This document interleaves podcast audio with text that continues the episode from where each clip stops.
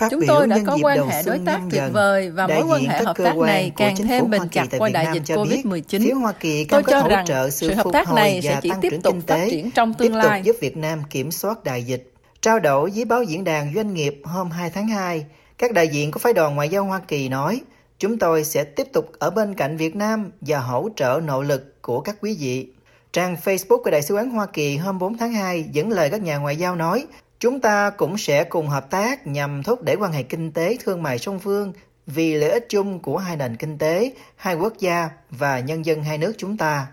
Ông Eric Chuban, Giám đốc quốc gia Việt Nam của Trung tâm Kiểm soát và Phòng ngừa Dịch bệnh Hoa Kỳ CDC, nói với diễn đàn doanh nghiệp.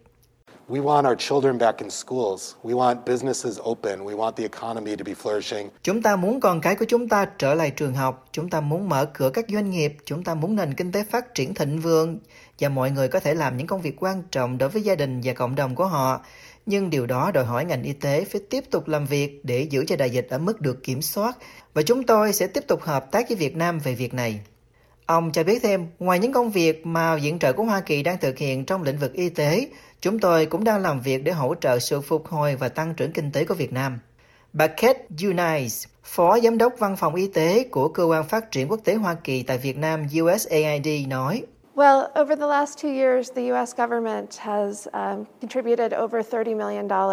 Trong hai năm qua, chính phủ Hoa Kỳ đã đóng góp hơn 30 triệu đô la hỗ trợ công tác ứng phó dịch bệnh tại Việt Nam.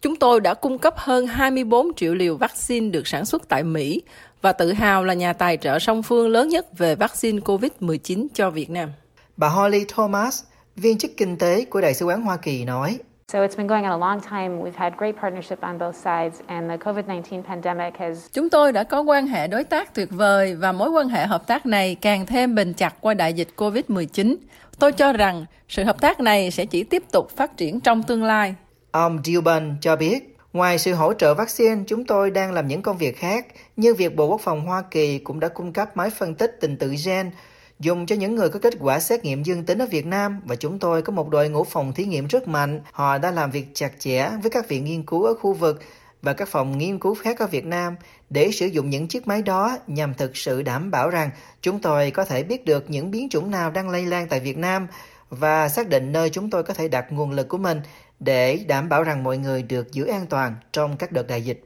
Bà Holly Thomas, viên chức kinh tế của Đại sứ quán Hoa Kỳ nhận định rằng trong thời gian dài thực hiện giãn cách xã hội, các doanh nghiệp Mỹ có gặp một vài khó khăn và chuỗi cung ứng bị đứt gãy, nhưng nay họ có thể yên tâm quay trở lại sản xuất 100% theo nghị quyết 128 của chính phủ Việt Nam về thích ứng an toàn với dịch bệnh. Nhận định về chuyển dòng quan hệ kinh tế thương mại Việt-Mỹ, bà nói, chúng tôi khuyến khích Việt Nam tiếp tục xem xét thực hiện các thông lệ quốc tế tốt nhất và môi trường pháp lý ổn định.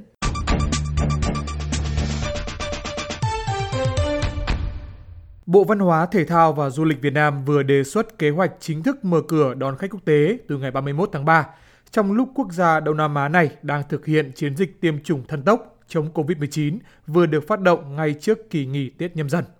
Sau gần 2 năm đóng cửa biên giới vì đại dịch, Việt Nam bắt đầu cho phép trở lại các đường bay thương mại quốc tế tới 9 quốc gia từ tháng 1 và cấp phép cho một số hãng hàng không nước ngoài trong tháng này thực hiện các chuyến bay hồi hương người Việt từ những nơi chưa được khôi phục đường bay thương mại tới Việt Nam, giữa lúc nhu cầu người Việt về nước tăng cao dịp Tết. Bộ Văn hóa, Thể thao và Du lịch đề xuất mở cửa hoàn toàn đón khách du lịch từ cuối tháng 3 với lý do đây là thời điểm mà Việt Nam sẽ hoàn tất thực hiện chiến dịch tiêm chủng vaccine thần tốc mùa xuân 2022 và có miễn dịch cộng đồng, theo truyền thông trong nước. Chiến dịch tiêm chủng thần tốc này bắt đầu hôm 29 tháng 1, ngày đầu tiên trong kỳ nghỉ Tết Nguyên đán, trên cả nước theo phát động của Thủ tướng Phạm Minh Chính. Báo điện tử Chính phủ cho biết, theo phát động của ông Chính, ngành y tế sẽ làm việc xuyên Tết cho tới hết tháng 3 với tinh thần đi từng ngõ, gõ từng nhà, ra từng người để hoàn thành mục tiêu tiêm chủng được chỉ định. Việt Nam, từ một quốc gia có tỷ lệ tiêm chủng kém nhất trong khu vực, giờ đây đã nằm trong nhóm 6 nước có tỷ lệ người dân tiêm đầy đủ hai mũi vaccine chống Covid cao nhất trên thế giới. Hiện người dân Việt Nam đang được tiêm liều thứ ba với lượng vaccine dồi dào từ chương trình hỗ trợ vaccine toàn cầu COVAX và từ nguồn hiến tặng từ các nước, đặc biệt là Mỹ và châu Âu, sau các chuyến công du ngoại giao vaccine của các lãnh đạo Đảng Cộng sản. Theo báo điện tử Chính phủ, Việt Nam hiện đã tiếp nhận khoảng 212 triệu liều vaccine COVID, riêng của Mỹ là hơn 24 triệu liều. Mục tiêu của chiến dịch thần tốc là hoàn thành việc tiêm mũi thứ ba trong 3 tháng đầu năm nay. Một lý do khác được Tổng cục trưởng Tổng cục Du lịch Nguyễn Trùng Khánh đưa ra về thời điểm 31 tháng 3 để Việt Nam mở cửa hoàn toàn là để các doanh nghiệp du lịch có thời gian chuẩn bị và làm việc với đối tác nước ngoài, theo báo tin tức của Thông tấn xã Việt Nam. Việt Nam đã thí điểm đón khách quốc tế trong các tour du lịch khép kín với những hạn chế du hành từ tháng 11 năm 2021 đến tháng 1 năm 2022. Trong thời gian đó, theo trưởng ban truyền thông Hiệp hội Lữ hành Việt Nam Nguyễn Công Hoan nói với tờ tin tức, Việt Nam chỉ đón được 8.500 khách quốc tế, một con số ít hơn so với kỳ vọng. Các doanh nghiệp du lịch cho rằng đó là do việc công bố thời điểm đón khách quá sát, khiến họ không có thời gian để làm việc với đối tác và quảng bá với khách hàng. Theo báo cáo của Bộ Văn hóa, Thể thao và Du lịch lên Thủ tướng Chính phủ về đề xuất mở cửa từ 31 tháng 3, ngoài việc mở cửa hoàn toàn hoạt động du lịch quốc tế đến Việt Nam, việc đưa khách đi du lịch nước ngoài qua tất cả các cửa khẩu quốc tế cũng sẽ được phục hồi. Bộ này nói rằng nếu triển khai chậm hơn thời gian đề xuất trên, du lịch Việt Nam sẽ bị giảm sức hấp dẫn và không thu hút được khách quốc tế trong bối cảnh nhiều quốc gia trong khu vực cũng đang chuẩn bị ban hành kế hoạch mở cửa, khôi phục du lịch quốc tế.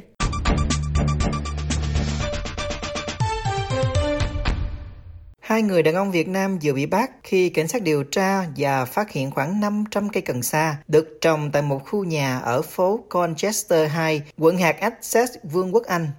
Ông Nguyễn Phong, 22 tuổi và ông Nguyễn Tam, 26 tuổi, sẽ ra hầu tòa ở thành phố Colchester vào ngày 4 tháng 2 với cáo buộc sản xuất ma túy loại B. Hai người đàn ông này bị bắt sau khi cảnh sát đột kích một khu nhà trên con phố Đông Đúc Colchester 2 và phát hiện ở đây có trồng khoảng 500 cây cần sa hôm 1 tháng 2. Thông tấn xã Việt Nam hôm 4 tháng 2 cho biết hai người đàn ông này là công dân Việt Nam. Cảnh sát cho biết giá trị thị trường của số cần sa bị thu giữ ước tính là rất đáng kể. Chánh thanh tra Rob Hudleston, chỉ huy trưởng hạt Colchester cho biết các sĩ quan đặc nhiệm sẽ lưu lại hiện trường khi chúng tôi thu thập bằng chứng để xác định danh tính tất cả những người liên quan đến vụ trồng cần sa này. Ông nói tiếp, tất nhiên sẽ có một số lo ngại trong cộng đồng của chúng ta sau phát hiện này, nhưng chúng tôi biết cuộc điều tra này đang tiến triển nhanh chóng, chúng tôi cũng đang theo dõi một số nguồn điều tra khác. Việc buôn bán ma túy bất hợp pháp có mối liên hệ chặt chẽ với bạo lực và số tiền thu được từ ma túy, gây ra nhiều hoạt động tội phạm hơn, dẫn đến nỗi sợ hãi và khốn khổ cho các cá nhân và cộng đồng. Việc ngăn chặn những kẻ đứng sau việc trồng cần sa và bán cần sa là rất quan trọng trong việc giải quyết tội phạm bạo lực và giúp giữ an toàn cho cộng đồng của chúng ta. Quận hạt Essex cho biết thêm rằng hai người đàn ông khác ở độ tuổi 39 và 58 cũng đã bị bắt. Một người vẫn đang bị cảnh sát giam giữ và người còn lại được thả trong khi đang chờ điều tra thêm.